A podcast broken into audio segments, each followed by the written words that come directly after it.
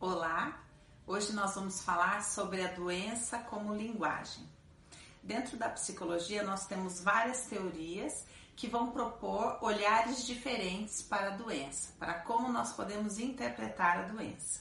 Por exemplo, a psicossomática vai propor a doença como um sinalizador de problema e muitas vezes nós vamos olhar para aquela doença a partir de, um, de uma interpretação da função daquele órgão no corpo. Então, por exemplo, ah, se a pessoa está com problema de digestão, nós vamos pensar: que será que essa pessoa está com dificuldade de digerir emocionalmente? Se a pessoa está com problema na perna, a gente vai falar: bom, será que essa pessoa está com dificuldade de se mover emocionalmente, de dar passos nas conquistas delas? Enfim, nós vamos fazer uma interpretação a partir do significado, da função que aquela doença representa no corpo. Já na psicanálise, a gente vai olhar para a simbologia de cada paciente por uma perspectiva muito individual. Porque muitas vezes uma pessoa pode se utilizar de uma doença que tem um significado especial naquela família. Por exemplo, a avó tinha aquela doença e ela está querendo dizer algo, ela está querendo dizer o quanto aquela avó era importante, está querendo ocupar um lugar que aquela avó ocupava, enfim, nós vamos ter que estudar aquele quadro dentro da simbologia particular de cada paciente.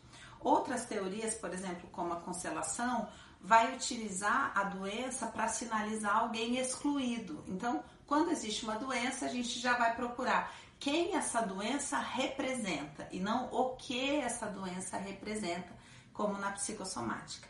Mas o que eu queria propor para você aqui hoje é um outro olhar, que é a gente entender o que a pessoa diz através da doença. Então, por exemplo, quando uma pessoa fica doente, geralmente ela se sente mais autorizada a pedir carinho, a pedir atenção, a pedir amor. E aí ela começa a falar algumas coisas que ela não falava antes de ficar doente.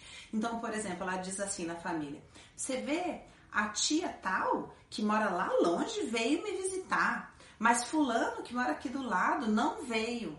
Então, isso é um pedido de atenção. Ela está verbalizando, independente de qual seja a doença. Ou muitas vezes ela se utiliza da doença para, por exemplo, não fazer mais nada. Por exemplo, ah, agora que eu tô com essa dor, eu não tô mais podendo fazer tal coisa na casa e aí as outras pessoas estão tendo que fazer. Então aquela doença, ela começa a ter uma utilidade muito grande porque essa doença autoriza a pessoa a falar aquilo que já estava dentro dela, mas ela não falava antes. Mas agora que ela está doente, então ela consegue deixar claro. Então, a partir da doença, ela começa a deixar clara a realidade emocional dela, de que ela não quer mais fazer determinadas coisas, de que ela está chateada com determinadas pessoas da família, que há uma descompensação em um relacionamento, por exemplo, como um casamento.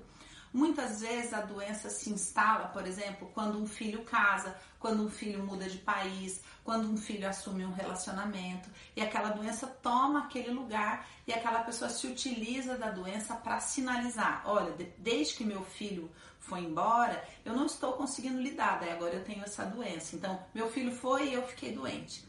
Então, o que eu queria propor para você entender um pouquinho mais a linguagem, a doença sendo utilizada como linguagem, é a gente prestar atenção e perceber o que essa pessoa se autoriza a pedir, a reclamar porque ela está doente, de quem ela reclama com direito porque ela está doente. Muitas vezes a doença é utilizada como linguagem emocional.